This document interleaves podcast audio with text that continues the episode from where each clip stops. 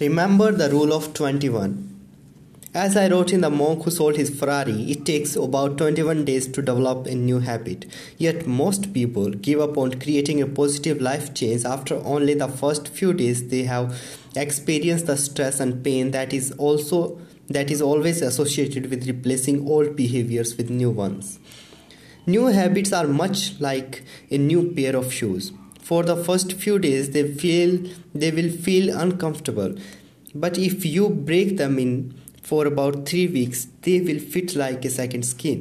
As human being we are genetically programmed to resist change and maintain a state of equilibrium.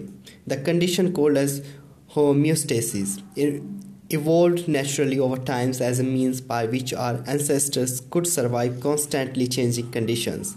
The problem is that the me- mechanism works to keep things as they are even when more favorable possibilities exist. And that is why we have such difficulty adapting new habits and overcoming the gravitational forces that prevent us from moving to higher level of living. But just as a rocket uses more fuel during the first few minutes after liftoff than it does over the days that follows when it will cover more than half a million miles. Once you get past those first 21 days, you will find that staying on course with a new habit will be far easier than you imagined. Take the time to study your personal habits and promise to make the necessary changes. The quality of your life will be determined in large measures by nature of your habits. Don John uh, Dryden observed, "We first make our habits and then our habits make us."